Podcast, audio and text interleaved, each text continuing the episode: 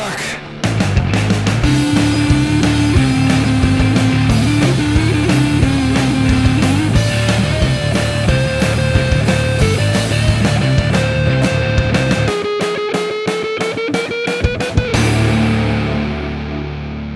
Salut tout le monde, bienvenue dans Rocktogone, je suis Max. Et je suis Stéphane. Rocktogone, c'est la liste ultime des meilleurs albums qui font du bruit de 1970 à 2020. Chaque semaine, une année en jeu et deux albums pour la représenter. À la fin, un seul gagnant et un seul perdant. Cette semaine, direction 1992, l'année de lancement d'un de mes groupes préférés des 90s, j'ai nommé Stone Temple Pilots. Est-ce que tu connais Stone Temple Pilots Oui, je connais Stone Temple Pilots.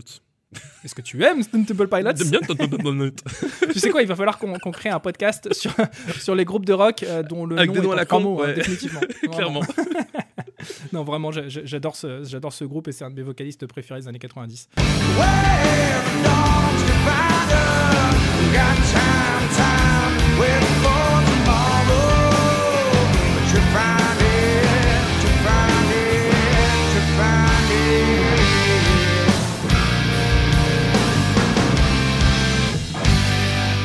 92, c'est aussi le poussiéreux Blues for the Red Sun de Caius, de Kius. Kius Kius. Eh oui, Caius, hashtag Team Fonce D, évidemment, le stoner. Évidemment.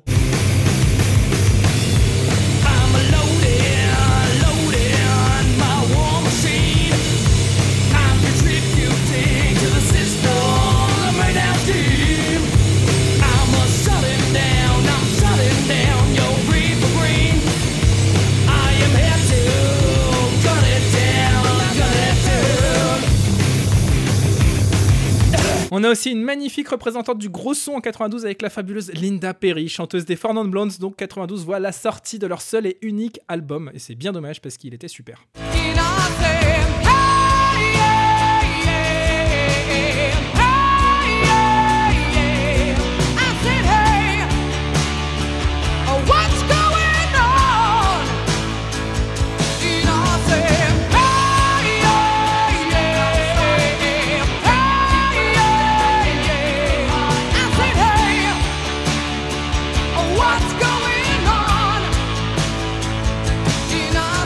Mon cher Stéphane, 92, c'est l'année d'un nouveau consensus dans le Rocktogone. Eh oui, un nouveau consensus, et voilà. C'est l'année où quatre rageux anti-système sortent leur premier album qui Eh va ouais. faire l'effet d'une bombe. Plus que d'une bombe, d'une bombe track, j'ai envie de dire même. Voilà, ah, tu l'as, t'as la ref.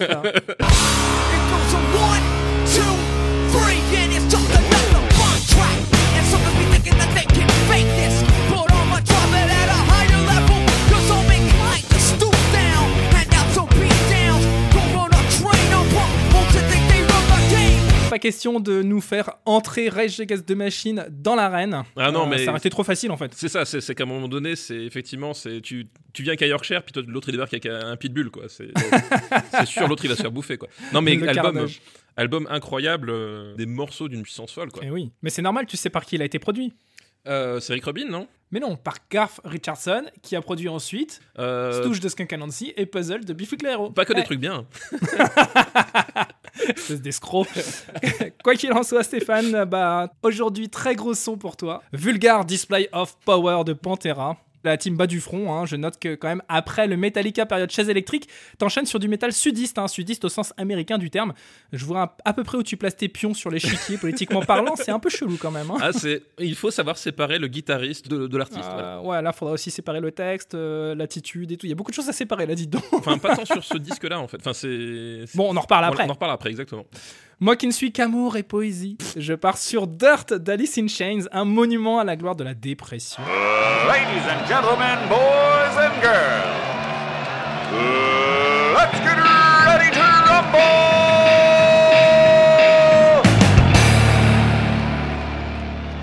Il va falloir euh, expliquer un petit peu pourquoi ce choix, un Vulgar Display of Power de Pantera. Parce que je j'ai rarement vu un album avec un titre qui était aussi honnête sur le contenu.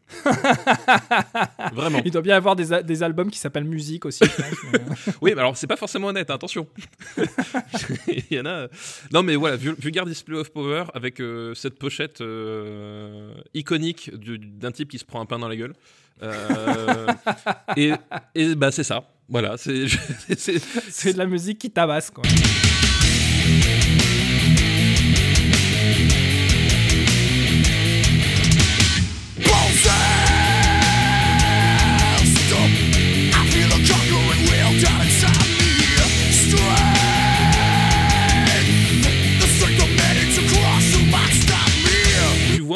Type qui court vers toi, tu te demandes ce qu'il va faire, puis au dernier moment, il saute et il met les, les deux pieds joints pour te tacler à la gorge. Ben voilà, Ouais. cet album-là, c'est euh, c'est de la fureur à l'état brut. Si je devais définir le- le- l'expression la plus classique du métal, on va dire, si on enlève tous les, tous les sous-genres, à quoi on revient, Mm. ben, je trouve que cet album, il définit le métal en fait. Il y a souvent euh, cette question qui est posée en interview euh, chez les musiciens de rock, c'est quel est pour vous l'album qui définit le métal? Et c'est vrai que Vulgar Display of Power, ça revient assez systématiquement. Bah ouais, c'est voilà, c'est c'est les gros sons saturés, c'est la rythmique très lourde, c'est le chant agressif scandé, c'est le côté euh, aussi euh, virtuose dans, dans, dans, dans certaines, à certains moments pour envoyer la patate. J'ai même envie de te dire que c'est virtuose du début à la fin en fait. Si effectivement quelqu'un me devait dire bah écoute je sais pas du tout ce que c'est le métal comment est-ce que tu peux me le définir? Je lui file Mm. cet album je lui dis bah voilà on en revient à ça quoi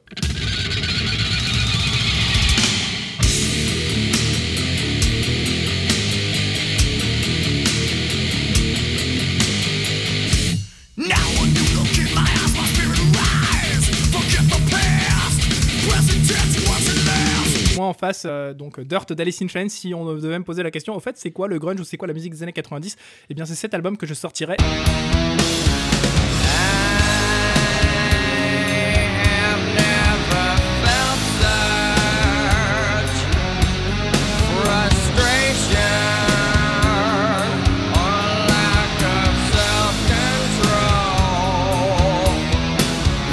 D'Alice in Chains, donc euh, un, album qui est euh, euh, peut-être l'une des pierres angulaires ou la pierre angulaire de cette période grunge, cette musique qui oscille entre le rock, le metal, j'allais dire presque des influences un peu country. Et cet album en particulier, pour moi, c'est le son absolu du grunge et de la dépression, c'est la bible du genre. effectivement c'est un album très important dans le, dans le paysage musical des, des années 90 et, euh, et c'est un excellent album aussi euh, parce qu'effectivement on, on- on en, on en parlait sur le, sur le Discord euh, mais finalement le, le grunge en fait euh, c'est d'ailleurs étrange hein, que ce soit devenu un genre parce que finalement c'est pas un genre c'est plus un mouvement Oui. euh, parce qu'effectivement tu as autant de différences entre Dirt et Nevermind euh, que Super Unknown ou euh, enfin Oui. voilà. C'est c'est genre à chaque fois c'est le seul truc en commun c'est que c'est euh, des, des- des guitares basse batterie et chanteurs. Bon.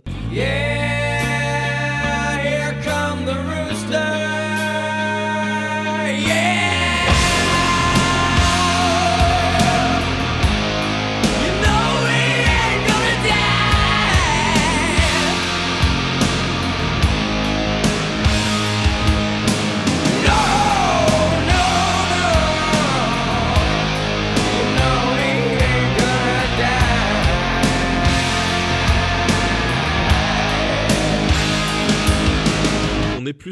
Influence euh, sur Mm. le côté euh, lancinant, lourd, euh, voilà, un peu, un peu crasseux aussi. Et euh, il y a des très très très bons trucs dedans. Et ben alors c'est parti dans ce cas pour la bagarre. Ladies and gentlemen, boys and girls, let's get ready to rumble!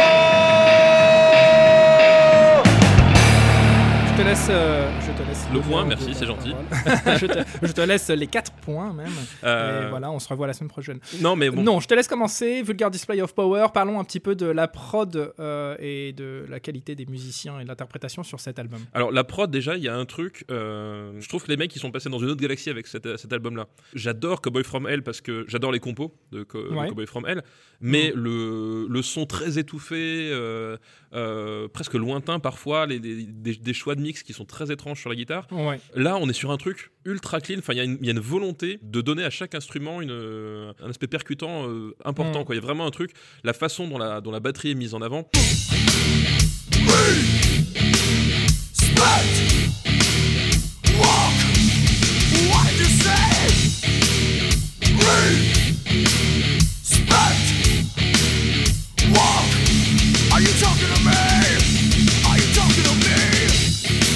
Les mecs, ils, ils sont posés les bonnes questions, je pense. Ils se sont dit, bon, comment est-ce qu'à un moment donné, on peut sortir du son des années 80, puisque c'est c'est un peu ça l'enjeu aussi, hein, on est en 92, euh, son des années 80 euh, bah, dominé euh, par Metallica, par des, par des groupes comme ça. Euh, comment est-ce qu'on peut faire un truc euh, qui, soit, euh, qui soit aussi brutal, mais qui soit plus cristallin? Les mecs, ils se donnent à fond et euh, toute la prod est faite pour que bah, Mm. tout remonte quoi, au visage. quoi. C'est Mm. c'est vraiment incroyable. In the States, there's a problem with race because of ignorant past burn fires. From evolution, we've been killing each other. I a man should have it down to a science. No chance, not for a minute, not for a second. I won't be defensive. I'm straight out. In my opinion, you better listen to a man who knows what he's saying. c'est aussi l'une des premières grosses productions de, de Terry Date qui viendra après à bosser avec euh, la plupart des groupes de métal de la planète euh, et en particulier euh, Deftones. C'est un mec euh, en permanence dans la recherche d'efficacité dans ses prods. Ce qui est marquant sur la prod de, de cet album euh, de Pantera, c'est le fait que tu entends vraiment très distinctement ce Ouais, que chacun fait. Chacun a sa place en termes de fréquence, en Ouais. termes de, de son. Euh, c'est un album qui met pas en plus en avant la guitare que la basse, que la batterie, que le chant. C'est ça qui est assez ma boule en fait. Ouais, c'est ça, exactement. Il y a un équilibre. euh, T'es immergé dans le groupe, en fait. T'as vraiment cette Mhm. sensation-là d'être au milieu des, des musiciens et pas d'être face à eux. Enfin, il y a vraiment un, un truc qui, est, euh, qui te prend vraiment au trip, je trouve, dans la prod. Et, et c'est une évidence, c'est que ça vient en réaction à une décennie complète de air metal, de hard rock, de hard FM euh, qui était surproduit avec un maximum de, de- de pistes de guitare empilées, euh, d'harmonie vocale, des, des synthés qui devenaient de plus en plus présents, etc. On se retrouve avec des, des- des groupes qui décident d'un seul coup d'aller euh, vraiment euh, à 180 degrés et de se dire ok, on va aller à l'essentiel, c'est-à-dire qu'on est sur scène, on est quatre mecs en train de faire la musique, on veut que sur l'album on entende Ouais. quatre mecs en train de faire la musique. Et si tu prends les prods de l'époque, c'est-à-dire que tu prends Rage Against the Machine, tu Ouais. prends les Red Hot, tu prends euh, Living Color, ils ont tous cet état d'esprit de on va essayer de reproduire sur l'album ce qu'on est capable de faire sur scène et Exactement, on va ouais. pas mentir sur la cam quoi. On est ce qu'on est en train de jouer. Et effectivement, à la fois, tu sens que t'es avec juste quatre mecs. Et en même temps, t'arrêtes pas de poser la question, c'est comment quatre mecs seulement arrivent à te sortir un son pareil, quoi. So many times, practicing your mirror to be just like me,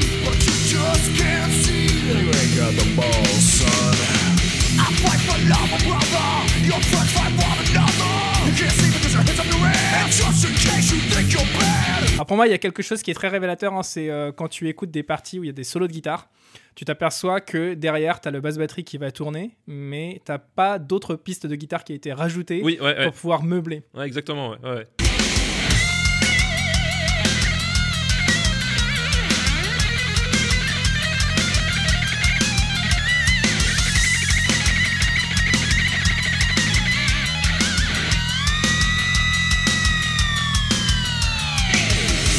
Prod d'Alice in Chains est peut-être un petit peu moins originale euh, que celle de Pantera, mais euh, elle est tellement, tellement, tellement propre. T'es moins euh, bousculé, on va dire, que par le son de Pantera, mais effectivement, c'est très propre. Et j'aime bien, moi, justement, le, le côté un peu plus rugueux, finalement, sur cet Mm. album-là. Euh, surtout par rapport aussi à leurs premiers albums. Je, je les ai réécoutés, en fait, parce que Ouais. euh, j'a- j'avais plus, j'avais plus me souvenir du, du nom de la chanson qui était dans Rock Band. on y revient toujours. Euh, mais c'était Man in the Box.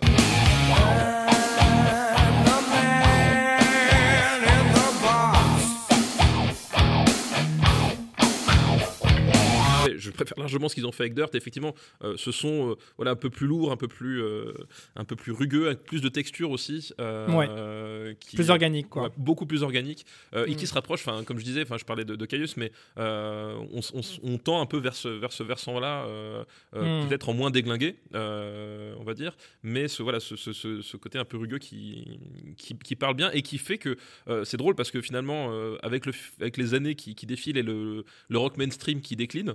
Euh, le, le, le stoner et le sludge et tous ces pendant-là vont, vont devenir un peu les représentants du rock dans les années euh, 2000 et un, et un peu plus. Et finalement ça fait un truc très moderne à ce moment-là quoi.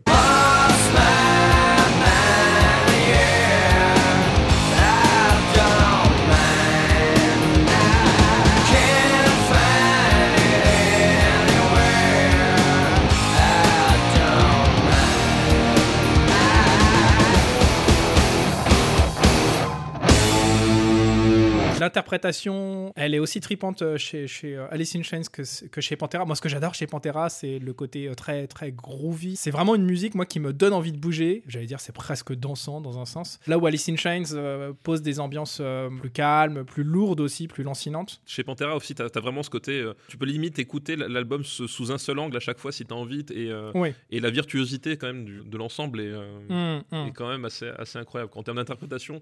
Et, et pour le coup, je, je m'engage, mais Pantera fera jamais mieux. quoi. je, je, suis pas complètement d'accord avec ça, mais c'est pas forcément le débat du jour. Euh, en ce qui concerne euh, les prods, on est vraiment sur deux, euh, monstres sacrés, à mon avis, de la musique à base de guitare. Je, suis incapable de les départager. J'ai peut-être une préférence pour Alice in Chains parce qu'il y a un côté un tout petit peu moins sec. Que Pantera a, c'est surtout sur le son de guitare. En fait, le son de Pantera, il est très creusé, c'est-à-dire c'est- c'est presque un bourdonnement par moment. Je sais pas si le terme est vraiment bien choisi, mais euh, c'est pas c'est pas une plage de fréquence qui est hyper large le son de guitare de Pantera. Euh, là où Alice in Chains euh, va avoir quelque chose de, de- de beaucoup plus euh, ample. Le son de la batterie, c'est voilà, c'est une question de goût. C'est vrai que le batteur d'Alice in Chains, c'est le mec le plus, le plus carré qu'on puisse imaginer, mais en face, t'as quand même oui. un monstre absolu de la batterie métal. Ouais, la Vinnie Paul, c'est. bah, tu l'as dit, c'est ça groove, c'est-à-dire que c'est un type qui va à la fois être dans la, dans la performance parce qu'il peut jouer très très très vite, hein. Ouais. Euh, genre fucking hostile. Voilà, je, Ouais. je, je vous mets au défi de vous, euh, vous y mettre. It's true! You're making us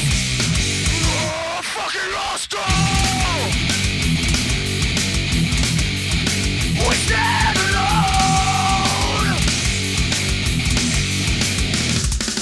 et qui en même temps euh, garde un sens euh, de la compo euh, et du groove permanent. Voilà, ça, ça fait partie des, des- des vrais grands grands batteurs de, de métal Ouais. qui font pas que de la démonstration. Quoi. C'est vraiment et sur cet album-là, ça se sent vraiment. Le bassiste, on devrait en parler, hein, Rex Brown, le bassiste Ouais. de, de Pantera, De Pantera, il est fabuleux parce qu'il est capable de doubler absolument tout ce que fait Diamond Darrell à la guitare. Et Darrell, c'est un, un- j'allais dire, c'est un fucking monument. Ah bah, Dimebag, ouais. C'est un intouchable, c'est un dieu vivant. euh, dieu vivant, malheureusement. Euh, c'est non, un non, plus trop. raté. Depuis C'est un 15 ans, non déchu de la guitare, mais euh, il, était, il était exceptionnel, il est irremplaçable et je crois que personne n'a pris sa place euh, depuis, Ouais. Euh, malgré tout l'amour que je puisse porter à Zach Wild. Donc forcément, si tu mets la- le côté purement technique, Pantera, je pense, remporte la partie, mais il y a un détail, à mon avis, qui tranche, c'est que tu as Lance euh, au chant chez Alice in Chains, face à Phil Anselmo, qui, qui crie très bien, hein, mais qui crie. Euh, là où l'installé est capable de faire absolument tout ce qu'il veut avec sa voix et ce timbre, mais moi, à chaque fois que j'entends la voix de ce mec, euh, c'est frisson, quoi. Oui, non, mais je comprends, je comprends tout à fait. Voilà. Mais après, effectivement, je pense qu'on on, on- on a qu'à dire que c'est égalité parce que c'est des albums que tu réécoutes aujourd'hui, ça, Ouais. euh, ça passe ni- nickel, quoi, vraiment, euh, Hmm. sans souci.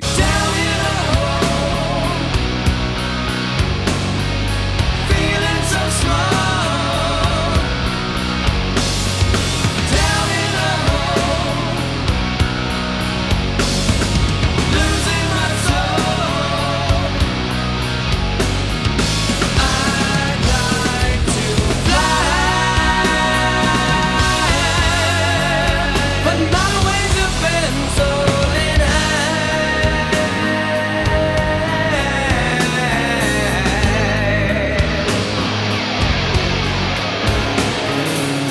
passe dans ce cas au second critère qui est l'originalité. Ouais, Euh, je ne vais pas forcément prêcher pour ma paroisse, mais c'est vrai que Alice in Chains, c'est le, le son d'une époque qu'ils ont largement contribué à créer. Mais euh, si on remonte un petit peu, tu t'aperçois qu'il y avait euh, déjà un mouvement qui était euh, parti. Je pense notamment à Mother Love Bone, qui est l'instigateur un petit peu de tout ce, ce mouvement euh, post-air metal.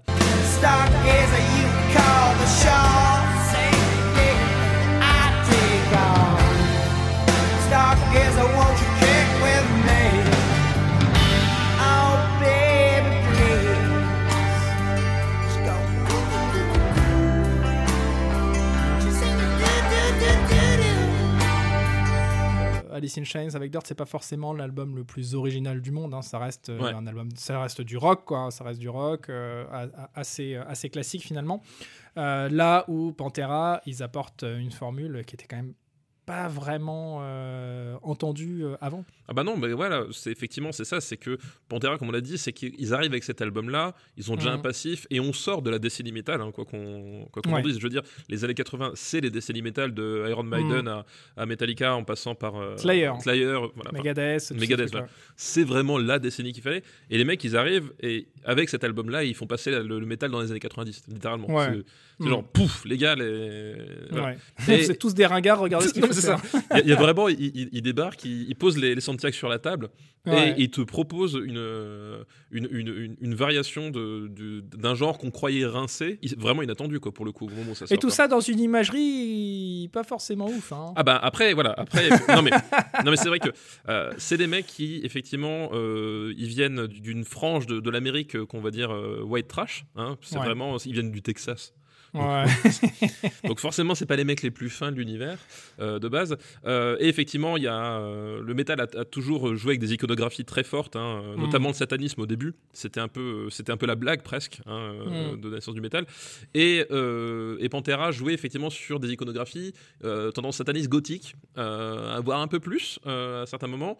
Et au fur et à mesure que la carrière avançait, mot, on s'est aperçu quand même qu'il avait régulièrement des comportements qui étaient, euh, qui étaient assez, euh, assez discutables, plus que discutables, et des discours qui, voilà, Mm. qui, étaient, On peut, di- on- on- on peut clairement dire que c'est le genre de gars qui avait l'alcool mauvais.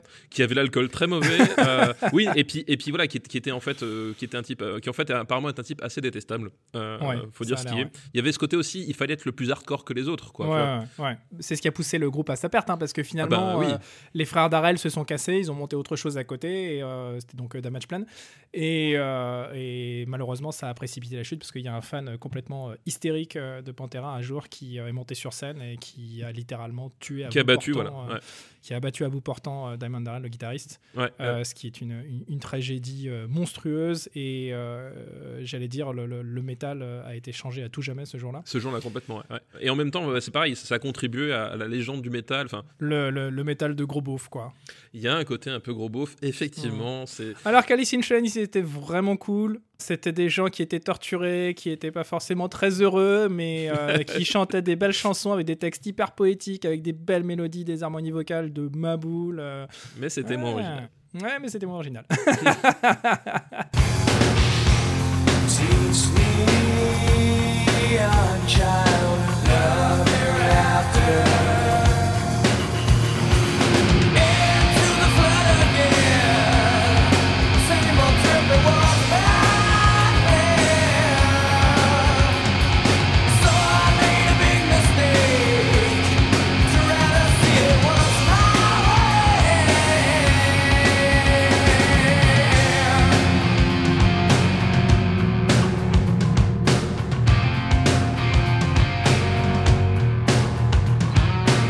enchaîne sur l'importance historique. Il n'y a pas tellement débat.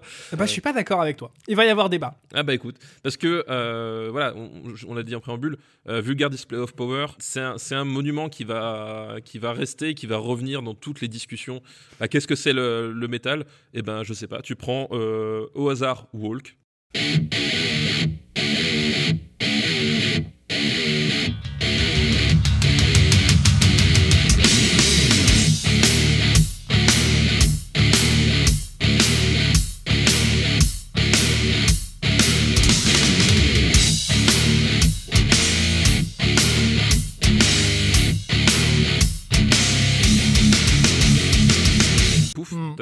Entre guillemets tout compris au genre avec cette chanson là quoi. Ouais, enfin j'ai envie de dire, euh, tu me demandes ce que c'est le grunge, je te mets euh, Wood, ou je te mets un Grisher, ou je te mets un Rooster, ou Sickman, ou Down in a Hole, euh, voilà. Oui, mais il y a que toi qui va le, le dire, c'est ça la différence. Non mais t'es fatigant, non mais t'es fatigant, t'es fatigant. Je crois que- d'importance je crois qu'on va continuer ce podcast, mais je vais, je vais mettre Daniel Andreev en face, comme ça j'aurai raison tout le temps. Ah bah oui, ça c'est sûr que Euh, importance historique, non, c'est- vrai que je plaisante en disant qu'il n'y a pas débat, mais euh, même si l'album d'Alice in Chains, euh, c'est l'un des, des- des éléments fondateurs du, du mouvement grunge et de la transformation du, du- du rock à gros son dans les années 90, euh, c'est effectivement peut-être pas aussi iconique dans Bah le ouais, genre c'est que, ça, non, mais- ce que les- non mais c'est vrai que voilà, on- je, je plaisante toujours sur Nevermind, mais Nevermind c'est l'album du grunge, Vulgar Display of Power c'est l'album du metal quoi. voilà, c'est- un peu le, le Nevermind du métal de ce point de là. Où White Pony de Deftones est, est le Nevermind, euh, si tu veux, voilà, exactement, voilà, on en revient du, du, mét- du- du métal nouveau. du métal nouveau. Je, refuse de dire néo-métal. Ok, très bien. Point pour toi. De toute façon, la victoire, elle est éclatante. Un bonus gros son. euh, Bonus gros son, tu sais quoi? J'aurais été partagé parce que si vraiment on a voulu accorder un point à ça, j'aurais pas forcément dit que Vulgar Display of Power gagnait le- le- la, la victoire à ce moment-là euh, sur le, le bonus. Moi, je suis pas partisan de c'est plus agressif, donc c'est forcément plus gros son. Et à ce petit jeu-là, je pense que Dirt, il s'en sort quand même magistralement bien. On, avait déjà eu le débat effectivement avec euh, Idols Mm. notamment par exemple. Ouais. Euh, voilà, c'est euh, effectivement qu'est- qu'est-ce que tu mets derrière le, le- le côté gros son? Et c'est vrai que je, je trouve aussi que euh, que Dirt a hum, s'en sort, bien. Et d'ailleurs, ce qu'il y a de marrant avec Vulgar Display of Power, c'est que euh, c'est pas l'album finalement le plus agressif de, de, de Pantera, et c'est même pas le métal le plus agressif qui soit en fait. Bah, C'est-à-dire que moi, quand je pense à Pantera, je pense à, à The Great Southern Trendkill, qui est pour moi euh, le typique de l'agression, de ce mélange d'agression et de groove que Pantera est capable de, de sortir.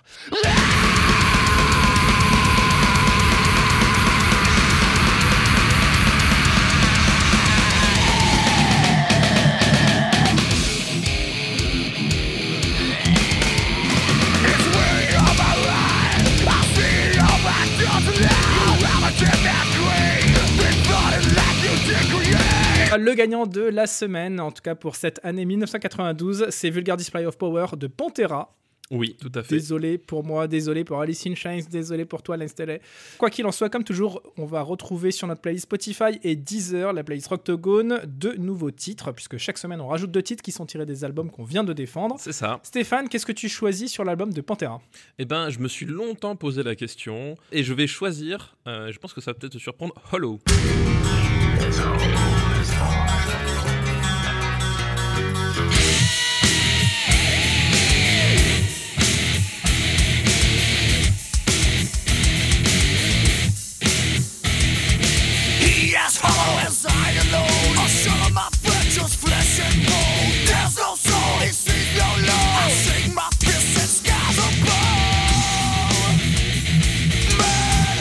Devait avoir qu'une seule grande power ballade du, euh, du métal, bah, ce serait sans doute celle-là en fait. Hmm, C'est vrai, non, c'est vrai, c'est vrai, ça se tient.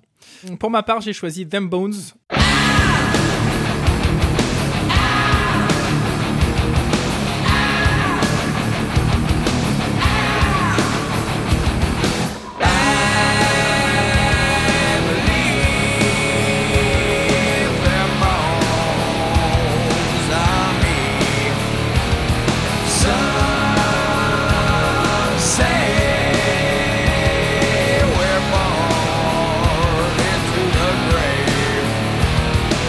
Ce morceau, en gros, c'est Les le chanteur euh, d'Alice in Chains, euh, qui va voir son guitariste, donc euh, Jerry Cantrell, en lui disant Compose-moi le morceau le plus violent possible, je veux écrire un texte qui parle de la mort.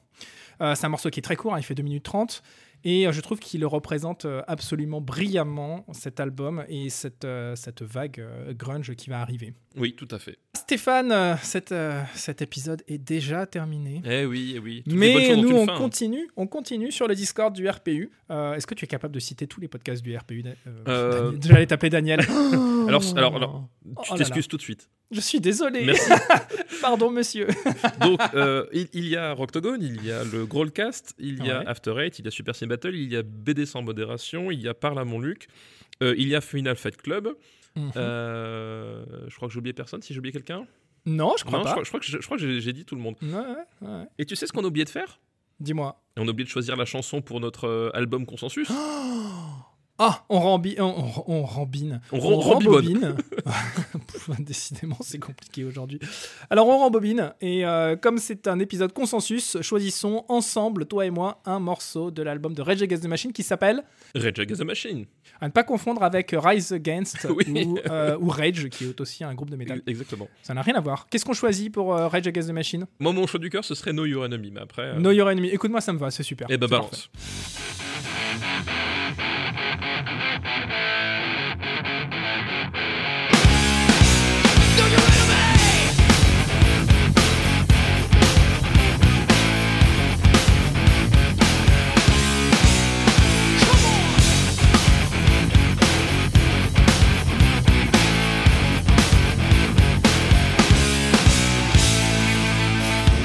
Donc retrouvez-nous sur le Discord du RPU ou sur le site officiel rocktogone.fr sur lequel vous pouvez lâcher des commentaires, vous pouvez aussi voir les pochettes des albums qu'on vient de défendre et puis il y a aussi le Rocktogone Hall of Fame. Qu'est-ce que c'est Stéphane? Eh bien, le Rocktogone Hall of Fame, c'est tout simplement euh, la liste mise à jour chaque semaine euh, ben, des albums victorieux euh, au fil des épisodes.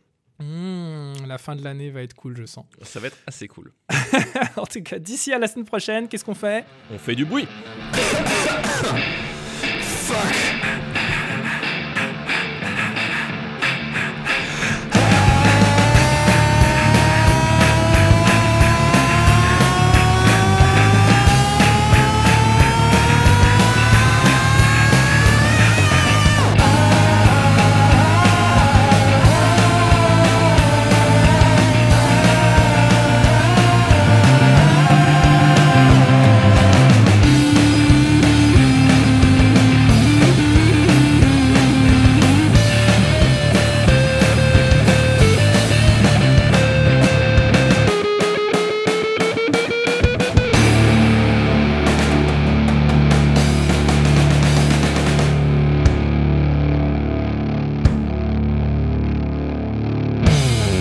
Pour détendre l'atmosphère, tu sais pourquoi euh, les Français mangent des escargots? Euh, non.